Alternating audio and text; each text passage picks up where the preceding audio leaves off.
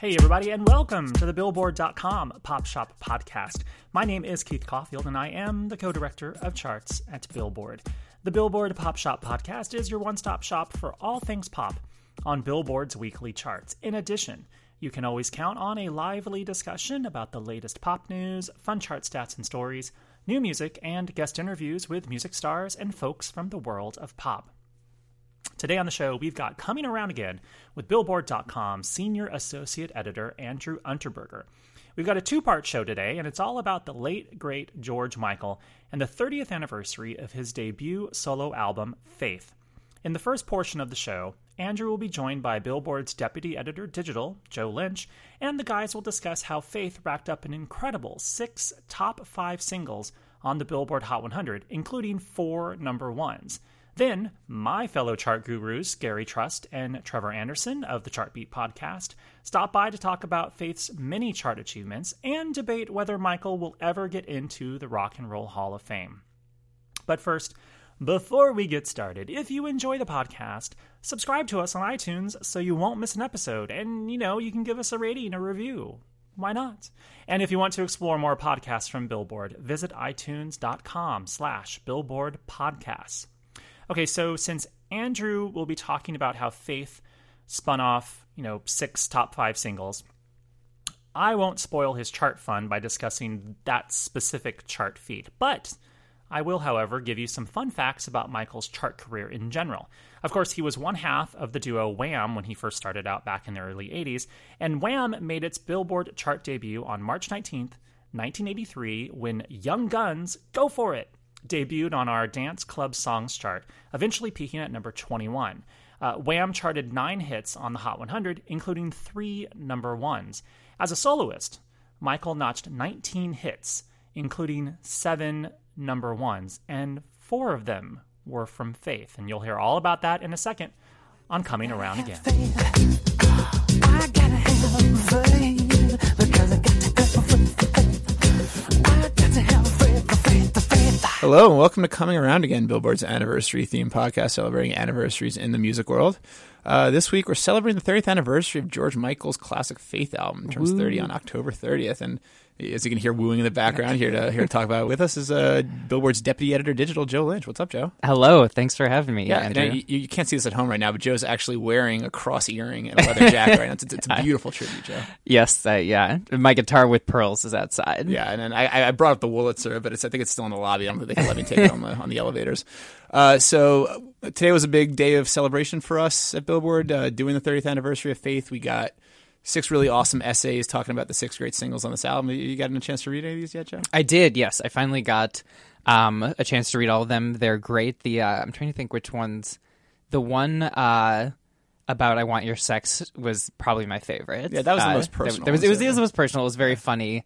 Um, and what else? There was another. Oh, the, the One More Try was beautiful too. Yeah, I mean that's Stephen Thomas Erle, and shout out to him, and yes. uh, Lori Majewski doing the yeah doing the I Want Your Sex and all, all the other great writers we got. Uh, definitely check that out uh, on Billboard if you haven't already.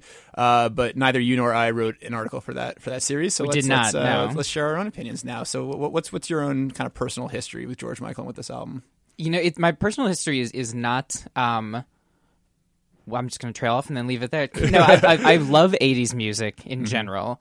He was definitely someone I got into later. Like I was a you know big, big Madonna Prince fan as a teenager. Um, I didn't really get into George Michael probably till post-college. I think um, I knew the singles, and for some reason I just... I, I don't know. I think I had the Faith album on vinyl, and I was like, it was like, oh, this is good. They're good, good singles. Some for some well, reason, well done by him. For some reason, the like the kind of breadth and the scope of his genius um, didn't hit me till a little later. Um, I think when I became aware of how much I liked the Freedom nineteen ninety version, and then sure. I kind of revisited Faith. And I think honestly, probably like a lot of uh, viewers. viewers, listeners back who actually lived through George Michael's time, like my in, in my view of him was very much like refracted through Wham, and I was kind okay. of like, oh, Wham is like just insanely cheesy, like, you know, this basically like a punchline group, um, and so I think I, it really didn't, it took me a while to kind of like really understand how like, you know, deeply like musically affecting that album was, and how, how talented he was really too. Yeah, uh, I think you know, growing up in the late nineties was not the time to be growing up in like growing into a George Michael fan. This is very true. Like, yeah. I mean, aside from the fact, you know, he was already declining in popularity. I mean, the first uh, the first song out of his I really knew that well was "Fast Love," which was his, his big hit off of Older, his third mm-hmm. album. By that point, you know, he, he, you know, he because he was so big a decade earlier, people still cared about him, but he definitely wasn't at the vanguard anymore. He wasn't on the forefront yeah. of pop music, and uh, although he was still making some pretty great singles and some and some pretty cool albums, he was definitely on, on the wane, and you know, the pop had become such a different thing by that point. Mm-hmm. And then, of course, in the late nineties, you mostly know George Michael for two things, uh, neither of which are very positive. One right. Of which, yeah. One of them is the Limp Bizkit cover of "Faith," which uh, might might have ruined George Michael for, for a number of people our age. Yeah. And obviously, the other is, is the, uh, the the public restroom incident, right, in which he was very publicly outed, uh, and a lot of scandal, a lot of John Norris interviews, like uh, yeah, it, it was it was a messy time for George Michael. It was, you know, he was definitely more like, certainly when, but yeah, both of us were growing up, more punchline than yeah. kind of like uh, musical maestro. But and and so I, I grew up. I would not have considered myself a George Michael fan. Uh, I liked a couple songs, but you know, it, it, it was my my fandom of George Michael kind of. Uh, it, it kind of follows the arc of oh, I don't really like George Michael, but I do like that one song.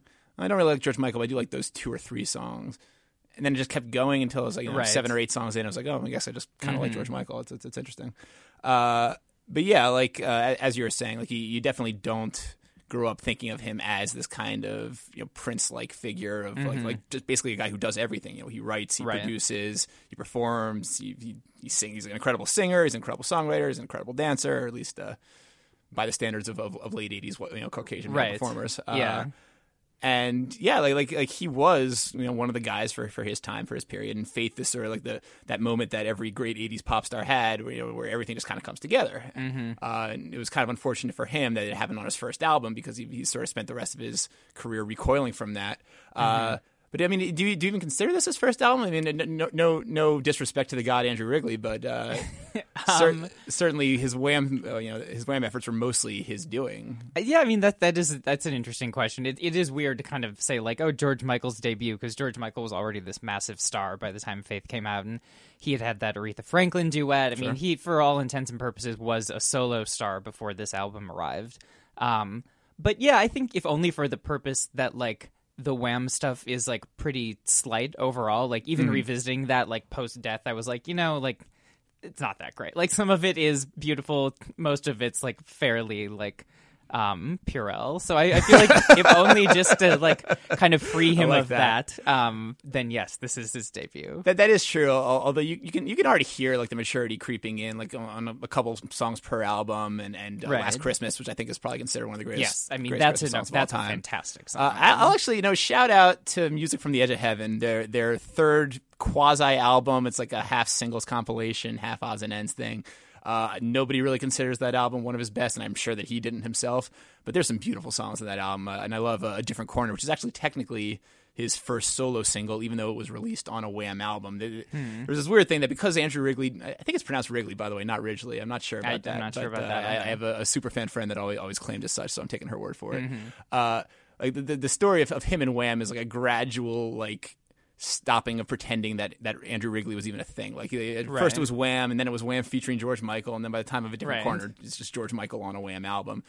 But yeah, I mean, Faith Faith was his proper, uh, you know, kind of this is me statement, and uh, an enormous success pretty much immediately.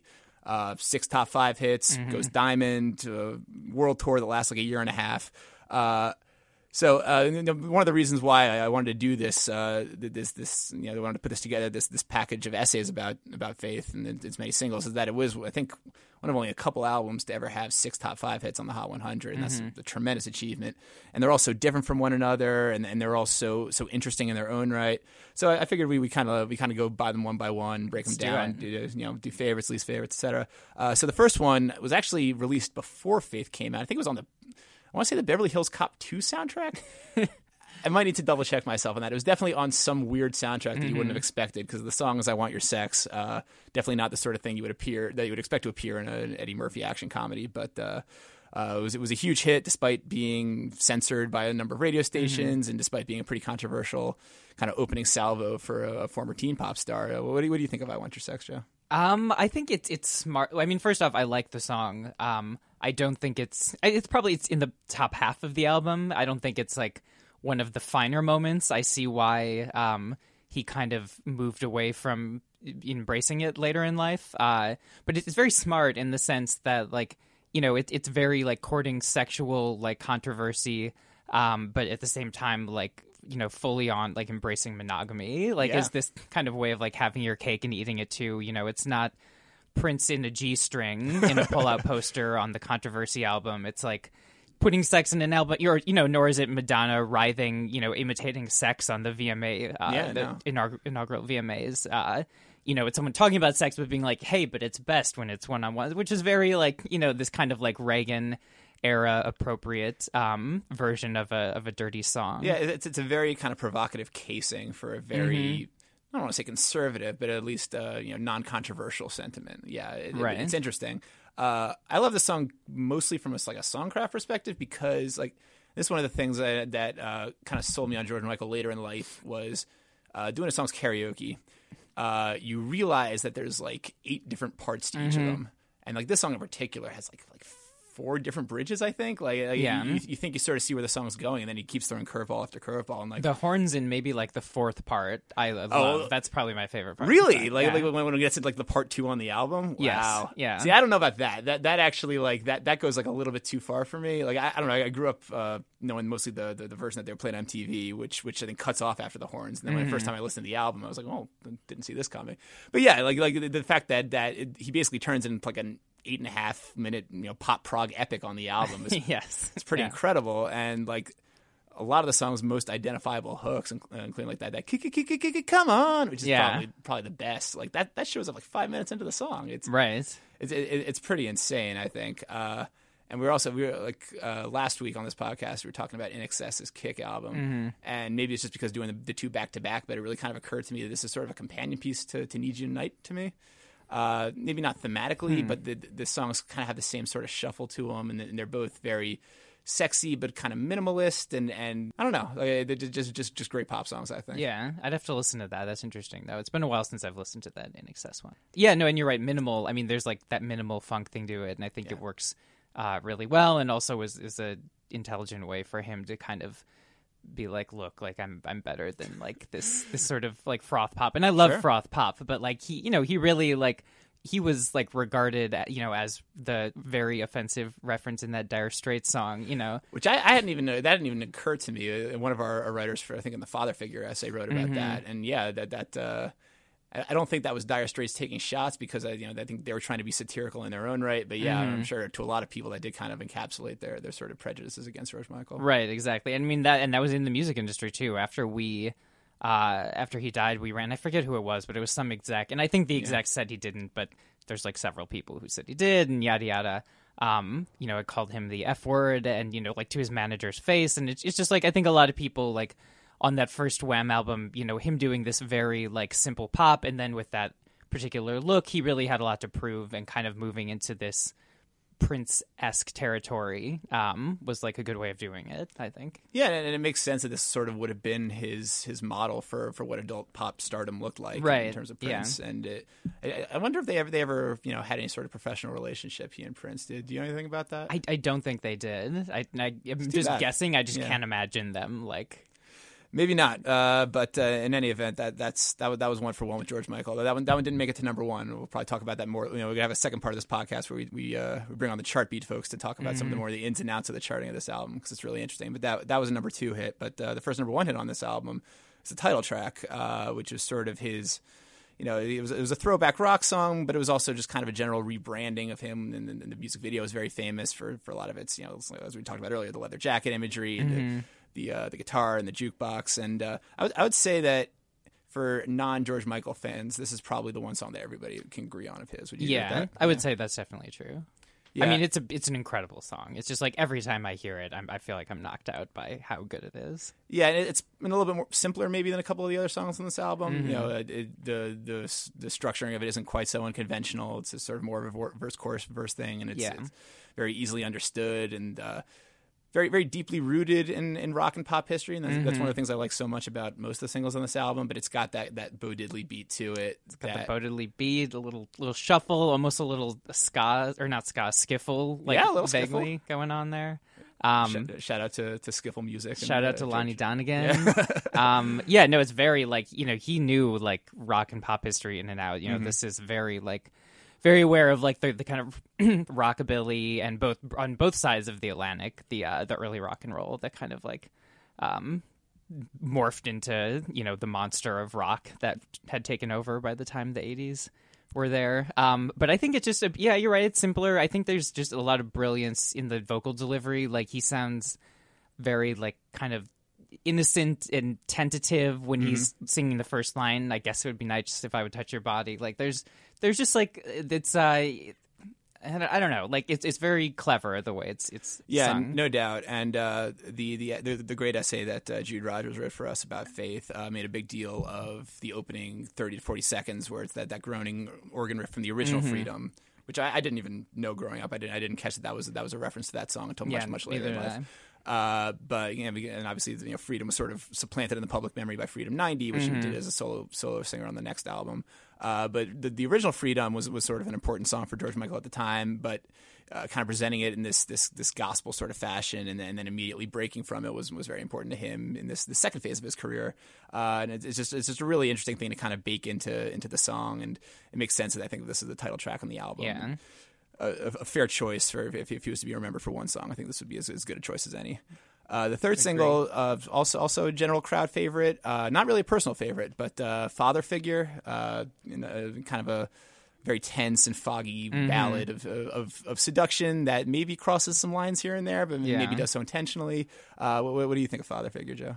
Um, I, I'm a big fan of it. I you know it's, it's not my favorite on the album, mm-hmm. but. Um, Yeah, I, I think, you know, it just, especially as the second track, I think it kind of like sets the tone. I mean, Faith is so uh, sprightly and upbeat, and then this kind of this one's takes it back. No, it's it's very, very moody, um, but but not dull. Like it's it's not a like kind of ponderous ballad. Like those backup vocals, the backup gospel vocals, I sure. think give it uh, kind of a nice heft that keeps it going. Uh, the chorus is very catchy. There's there's a few like little vocal tricks in there that are just very like hooky and earwormy. Um, I mean, yeah, it's I guess it's you know you could say like maybe it's six minutes or whatever it is. Like it's a little long. Like the uh, the kind of the musical instrumentation at the very end is maybe a little dated. Um, but it's I think it's I think it's great. I think it still is a like a definitely top half, maybe maybe top four songs on the album for me. All right. The lyrics have always been a tough workaround for me, and I don't even want to fixate too much on you know some of the, I don't know, pedophilic, but at least sort yeah. of sort of creepy implications of some of the chorus lyrics. I don't even like that. That's not even really what bothers me. What bothers me is uh, is wanting to be warm and naked in your sight. Like too, I don't know. Gross, maybe maybe in some context that's sexy. I I, I never heard it as such. It, it always was a little bit weird to me. Uh, and yeah, it's a, a little overwrought com- compared to some of the other songs on the album. Uh, Although, actually, the next single is probably the, maybe the most overwrought of all, and, that, and that's one of my favorites, and that's that's One More Try, mm. which, uh, the third straight number one single off this album. And really, like, if, if you thought that that Father Figure took it slow, like, this song really yeah. digs in. Uh, kind of a torch song, and, and, and I think George Michael was about as good at those as anybody in the late eighties. And, you know, uh, like, when, when the Grammys happened this year, and Adele did her version of Fast Love, uh, which she, you know, originally was like a, an up, upbeat, R and B dance sort of song. Uh, she slowed it down to this very kind of uh, almost funereal pace, and and and uh, a lot of people said like, "Oh, this is so this is so anti-George. George was you know mm-hmm. he was he was he was he, he would have preferred something that was more in your face and more fun and more kind of boundary pushing." Mm-hmm. And it's like, yeah, well, maybe, but like he he did both of those. Like he he yeah. did those songs. He did I Want Your Sex, but he also did One More Try. He did the, mm-hmm. these kind of grand balladic statements that. That really kind of you know, they, they, they hit in an extremely visceral way. Uh, does, does, does any of that make sense to you? That that all makes perfect sense. Yeah, I mean, One More Try is, is definitely my favorite George Michael song. Period. Wow, period. I think it's all right. just astonishing. It's you know, and that that's one of those ones too where um, it, it is the recording. You know, it's not mm-hmm. like the song itself is. It, I'm not saying it's a bad song, but like it's it's a pretty simple song. Um, you know, this is not the kind of like malleable thing that you can imagine a bunch of people putting their spin on. Like this works one hundred percent because of the way his vocal sells the song, um, the super understated synthy production. Um, you know, it's pretty similar in that way to Sinead O'Connor's version of Nothing Compares to You, like just a super minimal, very another eighties Prince connection. production, another Prince connection, yeah. but that is just like utterly heartbreaking and like devastating every time you listen to it. Um, yeah, I mean, his vocal just like just goes like up to those just like really desperate heights and then down to kind of meditative lows. And, and it's just so brilliant to end on. Um, you know, the title, the titular line, maybe one last, because he's been spending this whole song saying like, I'm done with love. It's, it's been hurt too much. I'm not bothering with it again. And then after just like minute after minute of saying that, it's like, ah, maybe I'll do it again. Yeah. Like it, it's a, it's a, it's a wonderful little trick. Uh, literally my, my favorite thing that any pop music, any, any pop song can do is save the title for the last words of the song. like, like I actually have like a running playlist of like eighty songs that do this. Whenever I hear a new one, it's like the best part of my day. That's that's uh, awesome. Definitely my favorite, just like silly little songwriting gambit. Mm-hmm. Uh, one other quick thing about this song, you mentioned uh, Nothing Compares to You. That's a fair comparison. Listen to it sometime thinking about Boyz Two Men's End of the Road. Okay. If you, if you lay the vocals from that over the music to this, it's it's the, both the pacing of it and the chord changes, that it's, there's a lot more similarity. I only only realized this for the first time listening this week, but uh, it, it's it's there. And I don't know if it's intentional or not, but you know, George Michael was very popular on R and B radio, so mm-hmm. it, it's not. I think actually, I think this was his his first R and B number one hit. Actually, I think that's right. But oh. our, our friends Gary, yeah, and Trevor, I'll double check that with, with Gary and Trevor soon enough. But but, uh, uh, but lyrically, there's also I think an interesting thing. You know, like this is all addressed to teacher, and I think that again ties into the kind of father figure thing. There's like a sort sure. of authority figure like romancing, and that goes on the other side. Like if he was the father figure in the other song, then in this one he's the the pupil to the teacher. Yes, um, it's, it's a it's a very interesting contrast for certain. Yeah, uh, I mean I think that just probably plays into too like his burgeoning experience in just gay culture at the time, yeah. where you know daddy was a uh, was a thing. Daddy you know? was paramount. Yes. Yeah. Yeah, but it, it is interesting to, to hear him kind of play both sides of it, and I hadn't even really thought about that until uh, you know the excellent essay that uh, that Barry Walters wrote about father figure for us. Uh, But the next single on this, I think, is is maybe the. You know, it's not going to be too many people's favorite songs on this album, but it's, it's, it's I think it's the most interesting, maybe. Yeah. And that's Monkey, which uh, is one of the most insane number one hits in Billboard Hot one hundred history. Yeah, I, I can't say. even believe it's a number one hit, honestly. Yeah. Well, t- to me, like uh, you know, another thing we're going to talk about probably a lot in the, ne- in the next half of this podcast is the connection between uh, this album and, and Michael Jackson's Bad, uh, which was the first album to ever have five number one hits, in which this album came came very close to matching. Uh, This, I think, is his Dirty Diana, where, like, it's it's yeah. a little more intense than you're necessarily comfortable with, and, like, the sound effects are crazy. Yeah. And they even have, like, the same sort of, like, moaning, like, like like synth sort of yeah. sound that, that Dirty Diana has, which is which is insane. Uh, and the, the subject matter is very confusing. You know, it might be about a love triangle. It might be about a friend's heroin addiction. Right, yeah. But, like, you, you think you have a handle on it, and then he says something that doesn't quite fit for it. And just the, any song. He might not have known. Yeah, any song with a chorus, the chorus built around "Do you love the monkey or do you love me?" I mean, that, that's that's that's a, a singular moment in pop history. Uh, but I love this song. I mean, I, I think I think it's it's it's absolutely batshit insane. Mm-hmm. But I, I also think it's it's one of the most fun songs he ever did. And uh, I love the fact that like they're you know like the sound effects kind of zoom in from all over the place and. Uh, Like it's a really funky song, and it, and it got that, that remix from uh, Jimmy Jam and Terry Lewis, yes. uh, Minneapolis' own, exactly uh, the Minneapolis sound. And uh, I don't know, like I've been obsessed with this song recently. I think I do think it's a good song. I mean, I think it's it's almost unthinkable to imagine this being like a constantly playing thing on radio, like yeah. that at some point, like you would have turned on your car radio and this people would have just been like, oh yeah, this is just, this is what we're listening to these days. Um, 'cause it's very bizarre. It has a lot of different parts, a lot of weird sound effects. Um, it's not, it's like funky, but it's not super hooky. I mean, like the hooks just aren't like that fun. They're kind yeah. of like odd and a little robotic. And also the song leaps into them immediately. Like yes. it, it, the first thing you hear on the on the song is the chorus. Uh, mm-hmm. In the single version, it's it's one of the bridges, but uh, like it, it really gives you no time to adjust before it's already in the thick of it, right? Which, which, which makes it even more jarring than it would be otherwise. Uh, but, but yeah, like uh, I think if you're going to have one single to point to on this album, saying like, okay, this this song was a hit because George Michael was George Michael. Yeah, it's Monkey, but it, it's still a great performance and it's still a really interesting production. And uh, right, I'm, I'm glad that it's on here. Uh, And the, the last song is probably the, the one that I think most people forget about when talking about the Definitely. big hits on this album, and uh, also probably sort of a momentum chart hit, only hit number five, uh, Kissing a Fool. Mm-hmm. Uh, I think it's it's it's an interesting song because uh, it's, it's a perfect closer for the album, I think. Definitely. Uh, yeah. And it's sort I of, think that's also why people forget it, too. Yeah. But it's sort of like that, like like the kind of, you know, the after dinner mint for the album. Mm-hmm. You know, it, it's not the main chorus, but it's it's a really nice note to end on. I think it's nice, and I think it also uh, just demonstrates the breadth of his musical knowledge, because this it's totally harkening back to like the pre-rock era. Mm-hmm. Like this sounds very, um, you, you know, it's just like those songs that were more influenced by, um, you know, the era when it was like songwriters like Cole Porter and Irving Berlin. Um, you know, either because it's dealing with Broadway or like, you know, jazz or whatever. Um, And this just kind of has that kind of like smooth croonery vibe. I mean, yeah, it's a, you're right. It's a very like after the main event sort of thing, exactly. Kind of like lounging around sort of song. Um, and that plays into both, you know, him demonstrating his musical knowledge and also um, his sense of camp, you know, which was, you know, like if, if on Wham! You were like, oh, he's dressing and acting this way because like that's fashionable right now. And like he's trying to, you know, be famous, like. With Faith, like all of these, you know, like the, the, the earrings and, you know, the, the pearls and guitars. It's more personal like, camp. It's very personal camp. Yeah. yeah, it's not so much like fashion trend setting even. It's very much like a self-aware like celebration mm-hmm. of what camp is. Um, and like adding to that, to the camp canon. Um, no, but also well I think it is a really good song. Like, and I think it's too bad that it gets it gets forgotten about. But still, number five is pretty good on and, the charts. Yeah, not bad for like a, a forties throwback ballad in, yeah. in the late eighties. Uh And real quick, another thing that I only just noticed, uh, you know, the entire concept of kissing a fool, uh, sort of a callback to Last Christmas. Uh, you know, now I know what a fool I've been, but if you kiss me oh, again, yeah. I think you'll fool me again.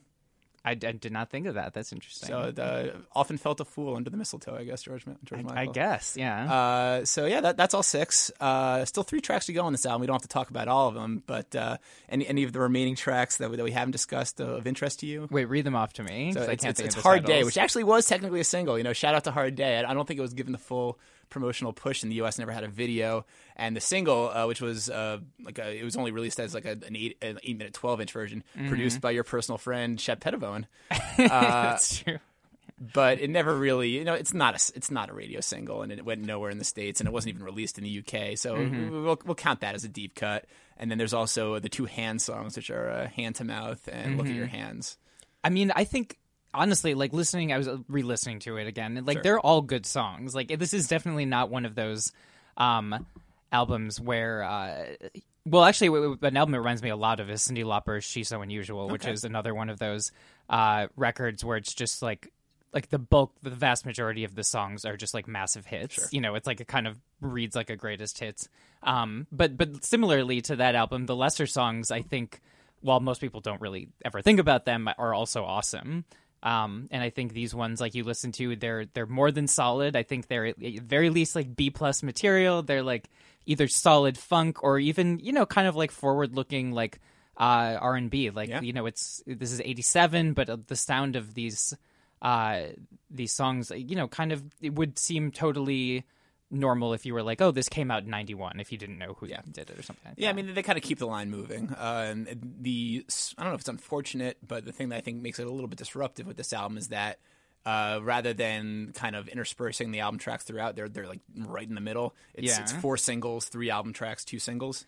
Yeah, it makes it a little. I mean, like obviously, you know, you didn't necessarily know that at the time, and maybe even listening to it in real time, it wasn't so conspicuous. But listening to it after the fact, and you hear all these songs that you know really well, and then you hear mm-hmm. three that you don't, and, and you know, it, it it does stand out a little bit.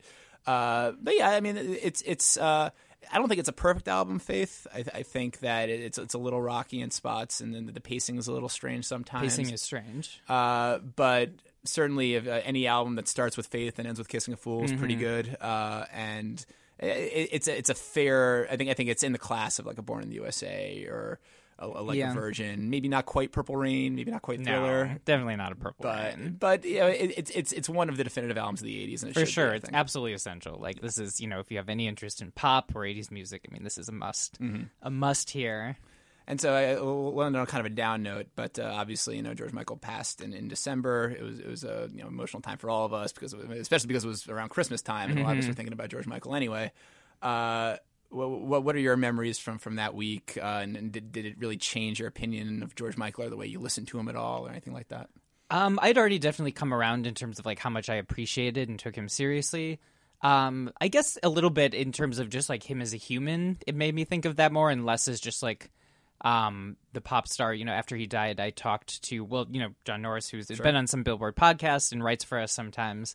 Um, John had interviewed him numerous times over the years and had hung out with him socially, like, um, you know, with their boyfriends and stuff. Uh, and it was, and yeah, and, and so I talked to John afterwards for kind of like an as told to his memories of George, and uh, just hearing someone like kind of very kind of tear, teary eyed or teary eyed, but, you know, yeah. sad, you know, choking up a little bit, talking about their memories of someone, you know, as like an icon, but yet they know them as like a human. Not right. that they were like the closest friends in the world, but, you know, they, they'd spend some time together. So um, that was just kind of that, that weird memory that, you know, whenever someone like that dies, it's like, you know, they're, you know, to us, they're like the biggest A-list names and, you know, they represent X, Y, and Z and like think pieces abound. But sure. like they're also just human beings who like had a ton of interactions with people and and uh, and then hurts for those people when they're gone. Yeah, no, I mean, that, that's interesting. And I, I didn't have that personal kind of relation to anybody who I, I think had known him directly, but I always find that, like, after an artist dies, I mean, obviously you read their work with, you know, kind of a greater dramatic significance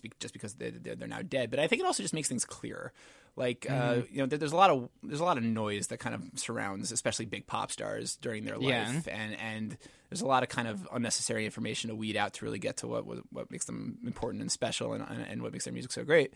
Uh, and when When they die, it's almost like uh, it's, it's like the movie's over. You know, like sometimes mm-hmm. writing about an artist when they're alive, it's like trying to, to, to recap a, like a sporting event or a movie or something while it's still going on. Yeah. But once they're dead, it's like, okay, now we now we can look at this and, and really understand what happened. Mm-hmm. Uh, and you, and yeah, you look at, at his at his best songs, at, at his at his chart chart achievements, and and all, all the incredible things he accomplished uh, as a pop star. And you realize, like, you know, I, I always grew up thinking he was definitely like a cut below kind of the big stars of his era and that he's maybe aged more poorly than some of them. I don't think that's true. I, I think I think he's he's in the discussion. I think he he has as many fantastic pop songs and, and just kind of and, and like and, and, and is a true like a true practitioner of pop music. Mm-hmm. Like a, a real acolyte, a real student, and like a, a real preacher for the value of pop music and the power of pop music. And that was a thing that I never really gave him proper credit for when he was alive. And um, I'm sorry that it took me until he, de- he was dead to realize it, but I'm, I'm repping for you now, George. Uh, uh, I think uh, your, your two albums after this are pretty great too. Even even the one from this century, I think uh, Patience is, is a little underrated. Uh, never quite had the, the like the, the one canonical masterpiece, and that might kind of hurt mm-hmm. him. Uh, you know, moving forward in, in the annals of, of pop and rock history.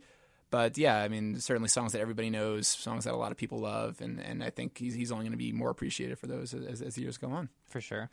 Joe Lynch, a father figure to us all. Thank Thanks so you. much for stopping by. Thanks for having me. What do I have to say?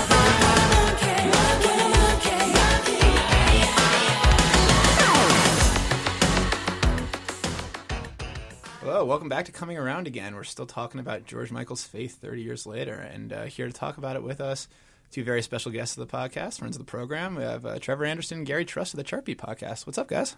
It's like we're getting a featured credit by yeah, there appearing you go. on yours. F slash uh, Chart Beat, yeah. Who's who's billed first? Oh, just just Chart Beat. Okay, I'll take as a group. We're we're we're officially featuring a duo. Uh, unless your your agent like demands the and instead of the featuring, uh, in which case, well, you know, my, our our people will talk and we'll figure that out. But in any event, uh, talking about George Michael, just had Joe Lynch on. We we kind of went deep on a bunch of the singles and some of the favorite music elements. But obviously, this is a, a really interesting album in, in Billboard chart history as well. So I wanted to have you guys on to talk about some of the ins and outs of that. Uh, but first, you know, we we, we can uh, make it a little bit personal. Uh, do do you guys have any like particular you know, memories or associations with George Michael and, and play a big part in your life in any meaningful way? We'll, st- we'll start with you, Gary, since you were actually uh, alive and of sound mind and body when this album came out in Thanks nineteen eighty-seven. For pointing that out. Sure. Yeah, no, actually, you know, it, it, for, for for anyone who cares, it's um, it, it was interesting to me because uh, nineteen eighty-eight was the first year I was following Billboard charts. Okay. So it was the first year that I uh, I saw all the year-end charts come out. So uh, Faith was the number one song of the year on the Hot one hundred. It was the number one album of the year on the Billboard two hundred. So it's always like there's been some part of me that it's like every year when the year-end titles come out, he, he kind of set the standard yeah, for what, what number one is. He was one of the first uh, first artists to have two two Hot one hundred number one singles of the year, right? Because uh, he was, uh, you know, it was, it was Wham! Featuring George Michael and Careless Whisper. But uh, yeah, you stumped me off the bat. It sounds like ah! it might be correct, but I'd have to I'd have to go check. I don't even have you guys on for if you no, no but uh, George Michael, yeah, he he certainly owned nineteen eighty-eight from a, from a chart perspective.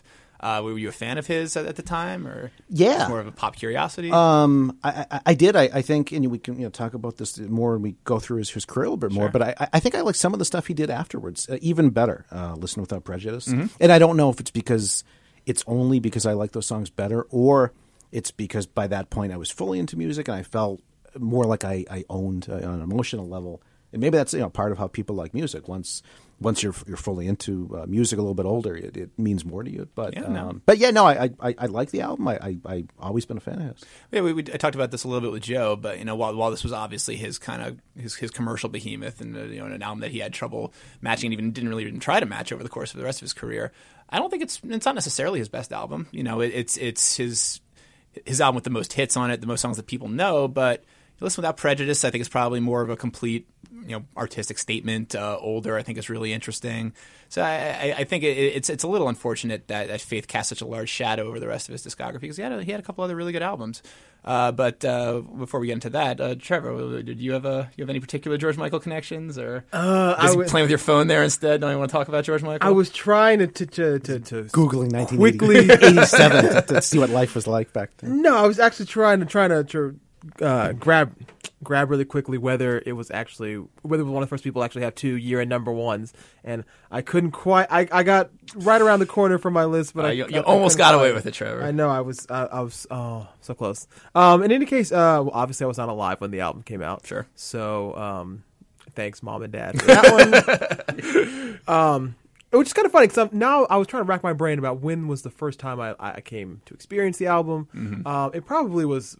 Maybe around college, because I guess, and kind of what, what you guys have mentioned about um, him not being the same commercial force, probably when I, when in the nineties when I was alive, coming across music. But sure. It's kind of weird because he is one of these artists who, who isn't always just tied to this album. Like his artistry is bigger than the album, but it's a little odd that for me, like he's an artist that is bigger than an album, but only has one sort of big album. Yeah. I mean, if you think of anybody else, you know, you think of Michael, or you think of... Well, I think um, you have to combine the the Wham! Stuff before that. I mean, kind of, but I mean, even Wham! Only had, I mean, you could probably only, like, what, four or five Wham! Hits that most people could probably even name, if even if even five. Right. Um, and I mean, the fact that's even a little bit older is, is a little little different as mm-hmm. well. Um, so I, I probably came across this just like on a playlist or something, um, honestly. I mean, maybe... Maybe I was like, well, what is this song called? I Want Your Sex. What is that? What does that song sound like? Um, but I remember, like, I think one of my favorite things about George Michael, we can kind of get into this a little bit later, is, um, you know, there's always a soft spot, I think, in, in, in Black America for white guys who appreciate, you know, great soul R and B music. And I mean, the British people, you sure. know, have, have always been oddly very connected with, with some of the, the sounds of, of, American South, R and B, blues, all those kind of influences. And so I think there's something about that where I was like, yo, this is this isn't just like hype. This guy can really sing. yeah, and uh, yeah, as, as you mentioned, uh, he, he had tremendous success on, on the R and B charts with, with this album. I'm, I'm sure it's something you guys probably want to touch on, but uh, I think I think you know it went to number one, right, on the on the R and B charts? Well, I know there, there were s- six six songs charted yeah. uh, from it. If you look back, uh, the, uh, three of them were top tens. One More Try. It's a number one R and B hit. It's pretty tremendous, and I, I know he he said that. That, that actually meant more to him than being number one on the pop charts, is because you know he was such a big soul fan. You know, he had the song with Aretha Franklin, and, and you know earlier in this album, and uh, you know whenever whenever he toured, I think he you know, he carried like a, a very very heavy coterie of, of gospel singers in the background, and he he he was definitely a, a very very big proponent of, of soul music. And, and Father Figure is kind of a gospel song, sure. And so is one yeah. more yeah one more try, as we already mentioned. Right. Uh, And George also, of course, holding it down for, for the white folks on the R and B chart. And he's the last person to have a number one hit on the R and B charts who's white until Robin Thicke. Yeah, that's right. I remember when that happened. That was that was very exciting. I mean, that's like a fifteen-year gap at least, yeah. Yeah. Uh, yeah, was, was it easier in the eighties for, for, for non-black artists to get onto to R and B radio? I know, I know Hall and Oates had a, had a couple hits. Uh, Madonna, Hall and Oates, yeah. uh, Phil Collins, I, th- I think, had some, some R and B hits. Uh, you know, I think I, I'm I'm not sure. I'm not an expert mm-hmm. on, on uh, R and B radio in the eighties, but you know, a lot of that music was was catchy and, and kind of mixed pop and R and B, so they were open to it yeah, at, well, at the time. And let's also not forget that. I think I think in the post Max Martin era, when you think of certain songwriters and certain collaborators in one part, I mean, there are a lot of black musicians honing a lot of these white records. I mean, Nile Rodgers producing so much of Like a Virgin, sure. and I mean, people wouldn't think that. So I mean, there's there's there's ways to put those those sounds, those touches in that I think was a little more simplistic or not simplistic, but a little little easier to slide in versus what we think of nowadays as sort of, you know, black black people mostly work with black people and in-house, and, and a lot of, you know, white pop artists work with sort of these this this wheelhouse of mostly white talent. The Swedes. Yeah, basically. I mean, yeah. basically, yeah. yeah. I mean, if you think of, you know, like uh, Usher, Jermaine Dupri, you think of sort of the guys who go on one circle, and you don't really think of Usher and Max Martin yeah. and Shellback and and Doctor Luke and that crew. So. You, you did have uh, Justin Timberlake, uh, who certainly is one, yeah. would be one would consider one of the acolytes of, of this kind of period in George Michael's career, and he was working with uh, you know Pharrell and Timbaland and uh, uh, I guess Rick Rubin. Rick Rubin doesn't count, but, uh, but certainly big name R and B producers. But I don't think he really crossed over to R and B radio the same way. But it's just interesting. It's, it, it shows another way that this album was kind of so immersive in the culture in the late eighties, and that it was crossing over to really unexpected places. Uh, and, and it was an absolute monster on the Hot one hundred, as uh, as you guys are, are no doubt aware. Uh, so th- this this album, yeah, we, we, we had a, a series of essays that went up today celebrating the fact that it had six top five hits. I was trying to rack my brain. How many other albums have done that? How many other albums have six top five hits? Um, well, obviously, Janet has seven top five hits. But is she is, the only? Is she the only other one? I think six top fives. Um, I think. Uh, ooh, that's that's tough because like, I mean, Control and, and other Janet albums under Control had five top fives. Right. I think Janet had five as well. Um, this one would have six. I think that might, I think that might be the only one, that, which is which is pretty tremendous. Yeah. Well, what's interesting about Rhythm Nation is you you talk about how uh, Bad had five number sure. ones, and, and nothing uh, did that again until Katy Perry, Teenage Dream in two thousand ten, two thousand eleven. Um, talking about Rhythm Nation, it had it had four number ones. It had two number twos. So she almost, if if, if uh, uh, what was uh, Rhythm Nation and Come Back to Me had both hit number one, she'd have the record with six. Sure. And also uh, All Right got to number four. So uh, it's just it, kind of forgotten. You always just think of Bad. You always think of, of Teenage Dream. But uh, Rhythm Nation almost almost tied and broke the record. But but so did Faith, for that matter. And also had the four right. number one singles and a number two. And, and the number two uh, very easily could have gotten to number one. Uh, and, and I Want Your Sex, which which which kind of had a couple strikes against it, right? Right. So maybe if uh, right, I think one of the stories said, and I, I knew the story, Casey Kasem would never say the title sure. on American Top forty. So there there might have been some sort of ingrained uh, little little reticence uh, at radio about yeah, that. I think I think it got banned from at least a couple stations. Although you know he was such a such a force at the time, and they couldn't deny him completely. But the fact that you know the, the, I would say it's probably still one of the most recognizable songs on the album, and didn't get to number one, uh, but the next four singles did. Like that, that, that basically mean, I mean, it came as close, except for maybe Rhythm Nation, as any other album has, to, to, to matching that Bad record. Yeah, it's, it's, it's also a little bit of an asterisk that we never have to deal with because it was released well ahead of the album, and, and some people sort of consider it's Faith true. the first single, so we've yeah, so uh, I, I never was, had to worry about that on a chart. I was uh, trying to remember with Joe in the first half of this podcast, uh, but I Want Your Sex. Was that, on, was that on the Beverly Hills Cop two soundtrack? Yes. Yeah. Yeah. Why?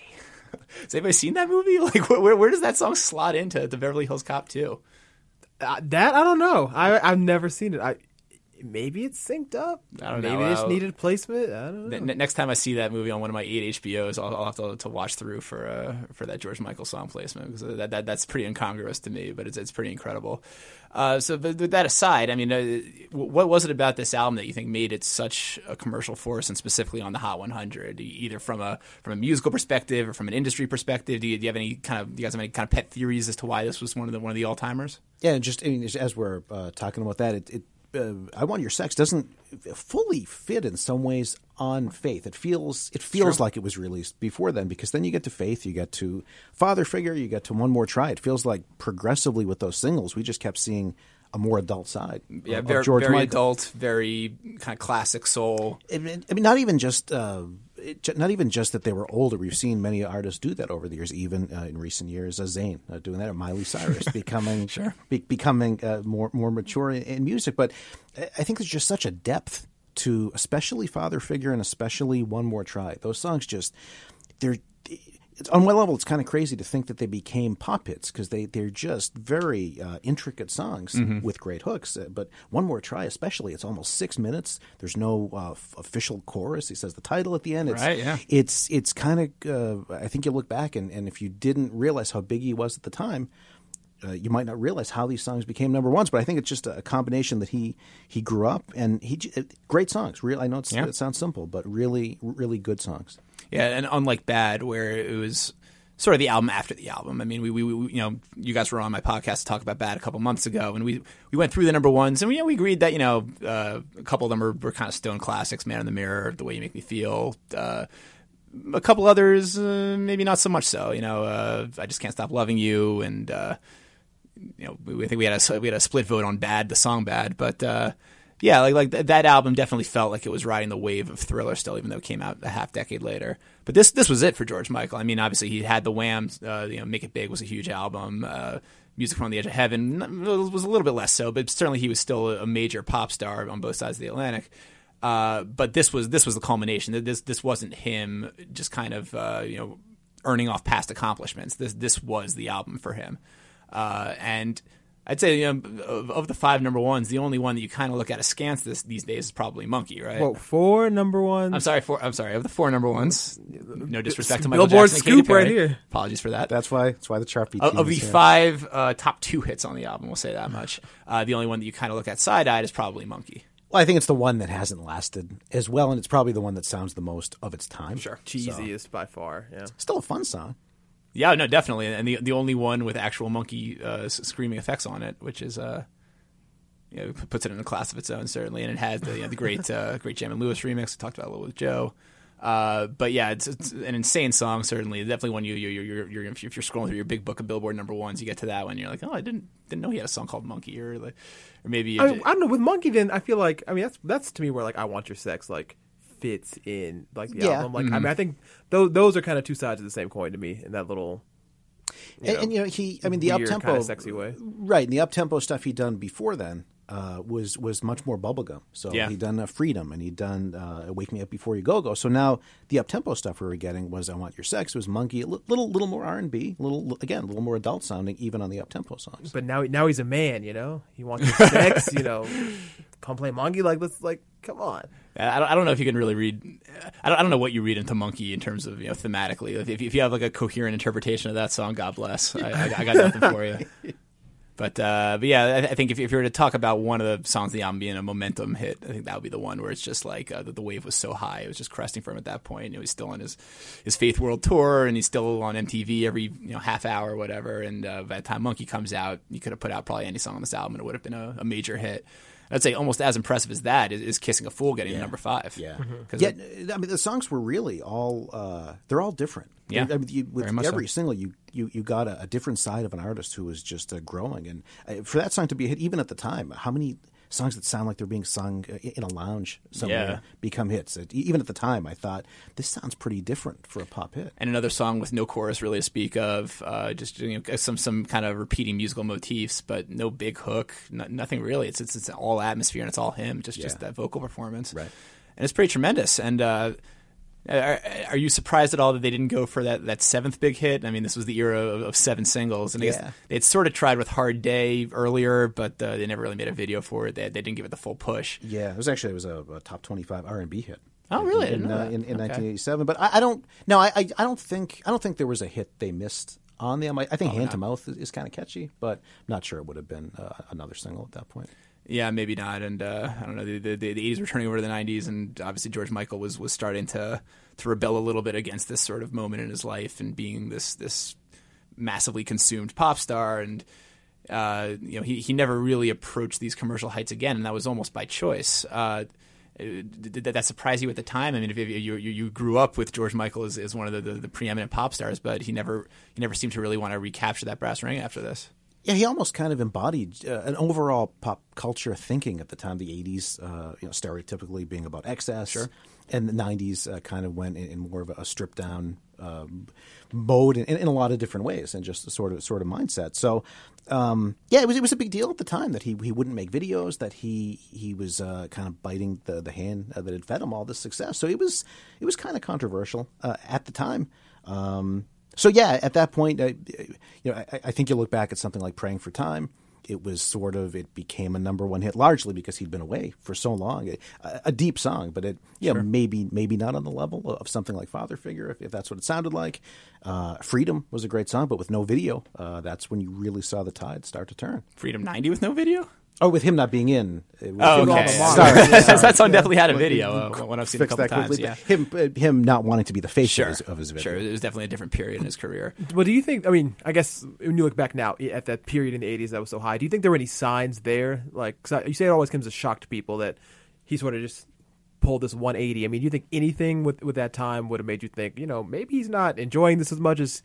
As as you think he would, he should. This is, um, this is where I get to say I was too young in eighty-four, eighty-five. Okay, you were, you were, we were quite in the critical thinking mode. Yeah, yeah. yeah, I don't know. It, it could be a, a lot of stars have that first taste of success, and mm-hmm. it's probably really great at first. But then you realize pretty quickly, maybe maybe this isn't for me. And I think that's kind of what happened with him. Well, I'd say if, if there was a sign for it, you could say it was him leaving Wham! In the first place. You know, Wham! Was still massively successful in the mid-eighties, uh, had, had the brand recognition that he didn't necessarily have solo, although, you know, you know he was starting to get credits. You know, he got the Wham! Featuring George Michael, and then uh, I was talking about earlier, but, you know, A Different Corner was one of his last Wham! Hits. It was credited to George Michael solo on a Wham! Album.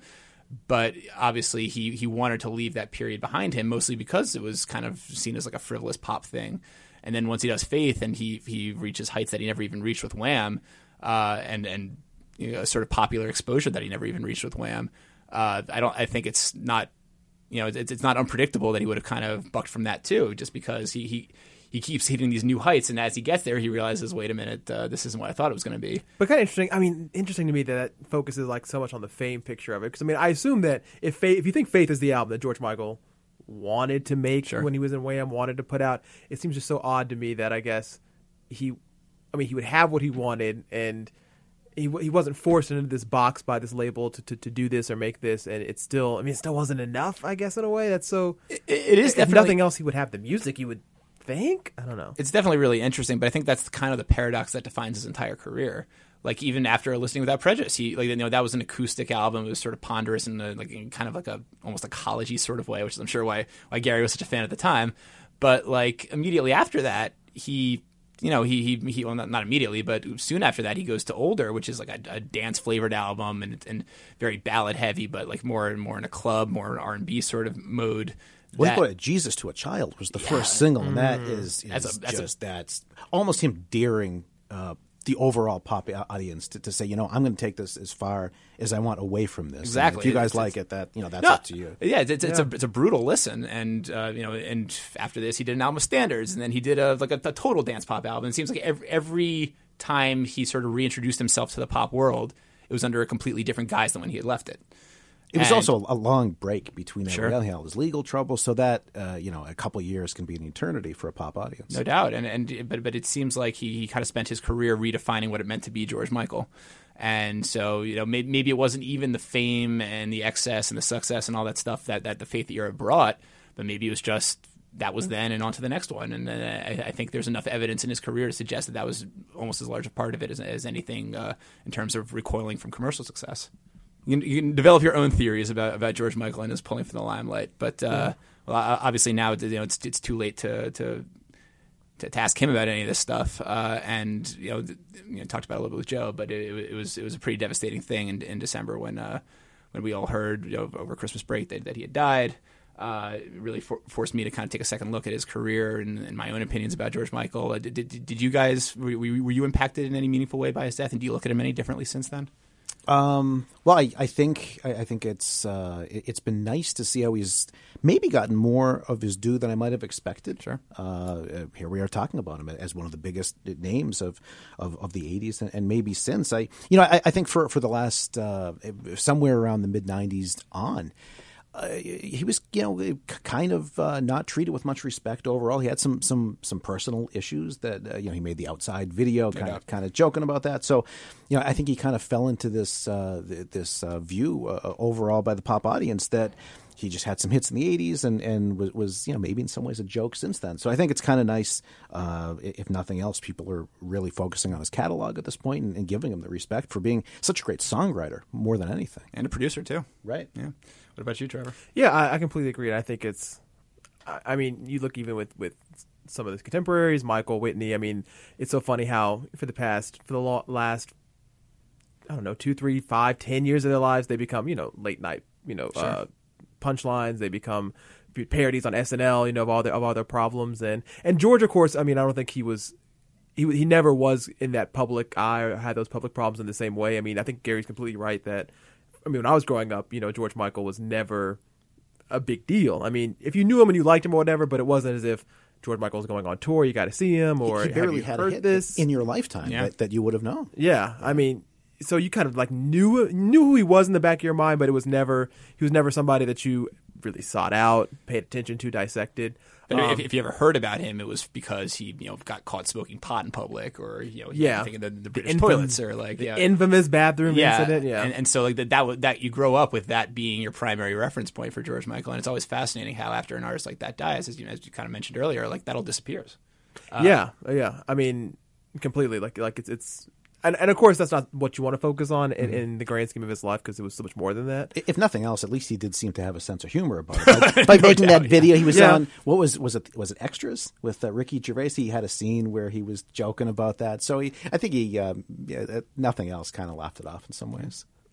And I think in the thing in this documentary that, that has come out recently, um, he did say that he wanted to be remembered. Um, one of the big things was, was as a songwriter. Sure. And I think that's so – I think it's so fascinating that any, basically any singer-songwriter, I think that, you know, in their own way has been interviewed, and they always say they want to be remembered as a songwriter. They they like that part of it so much more than the singing, even for the great singers out there. So I think um, the fact that people are, are paying attention to that is, is really nice. Yeah, one final question that I've, I've kind of been wondering about myself recently, and, and it's sort of a curveball, so and take a second if you need, but do you think George Michael will ever get into the Rock and Roll Hall of Fame? Oh, this, the silence says it all. No, I, I think he. I think he could. I mean, it, it, it's a little. It, it's it's kind of always hard to guess how the Rock and Roll mm-hmm. Hall of Fame uh, goes, but uh, it wouldn't shock me if he were, and I could totally see him uh, being deserving. It's it's interesting to me because you know you never really hear his name mentioned as one like a, like a snub. You never really hear like there's no like grassroots you know support for George Michael, and obviously there's there's a million other artists that should be in and are, and so you you can't focus too much on George Michael, but. You know, it's, it's, he was, you know, the, the the people that you would consider peers of his that uh, are also kind of have at least one foot in the rock world. You know, George Michael wasn't a rock star, but he, you know, he, the Faith video and uh, Listen Without Prejudice was a very like rockish album, and you know, he he's it's not that much of a stretch to consider George Michael rock. And when you consider that, you know, someone like Madonna's in, uh, you know, Prince, obviously, uh, other eighties pop stars certainly uh, got the respect immediately. George Michael, for reasons we've already talked about, uh, didn't necessarily have that respect in his lifetime, but I do wonder if now that now that he's dead and you know everyone always kind of is, is, is revered more and kind of viewed as more of a, you know, a hallowed hallowed sort of manner once they pass, I do wonder if eventually the tide will come around to him and they'll say like, yeah, he he wrote and produced all of his songs uh, for the most part. Uh, he was a great performer, a great singer. He had definitely had the respect of his peers, and he, he had the respect of his, of his followers too. Like I, I haven't I haven't watched the George Michael documentary, but just. You know, I've seen sort of the previews for it, and just some of some of the, the faces in that preview. Like I think like Liam Gallagher of Oasis is in there, Mark Ronson's in there, like people uh, who are probably given a little bit more of that that respect than George Michael is from, from the rock perspective. I could see it happening uh, maybe in the next ten, fifteen years.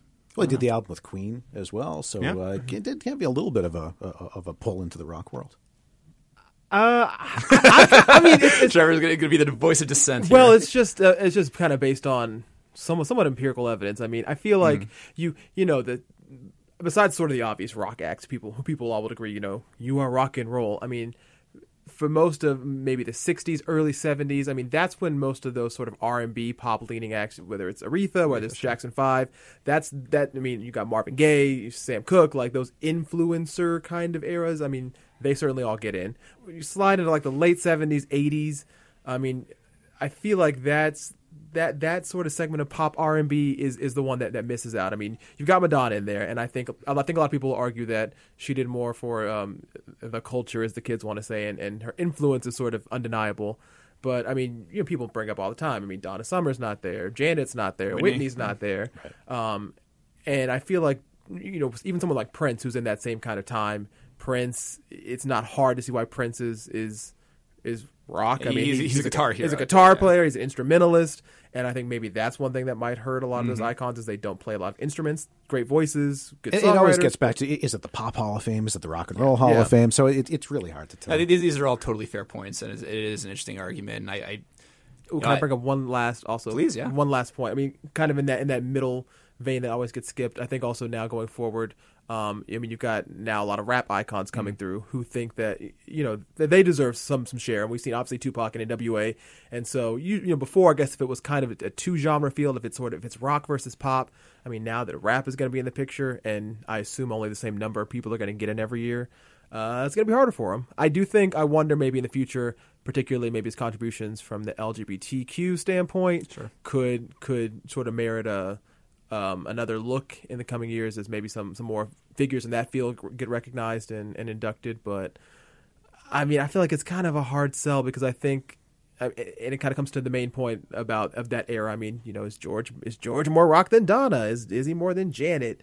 I mean, there's such a long list of those people, I think, in that era who people already think should get in that it's a pretty crowded club. I think it's unfortunate, too, that we didn't we didn't get more product from him in yeah. his heyday, because I think that might have uh, that, that might have uh, sold his case a little bit more, just going so many years between albums, whether it was his own choice or not. If we had more catalog, that might have uh, just made it easier. Yeah, no, he's he's almost like, like a, you know, a basketball player that gets hurt in his early thirties or something, and right. ends up having like a relatively short, uh, you know, kind of long tail to his career. Right. Uh, and it is unfortunate, but it, that you know that that's that, that's a very well heated point, Trevor, about the the, the field. About in, in one way, the field is getting less crowded because like all the sixties and seventies boomer rock acts. Are, it seems like most of the ones that have a credible shot at getting in are in or will be in the next couple of years.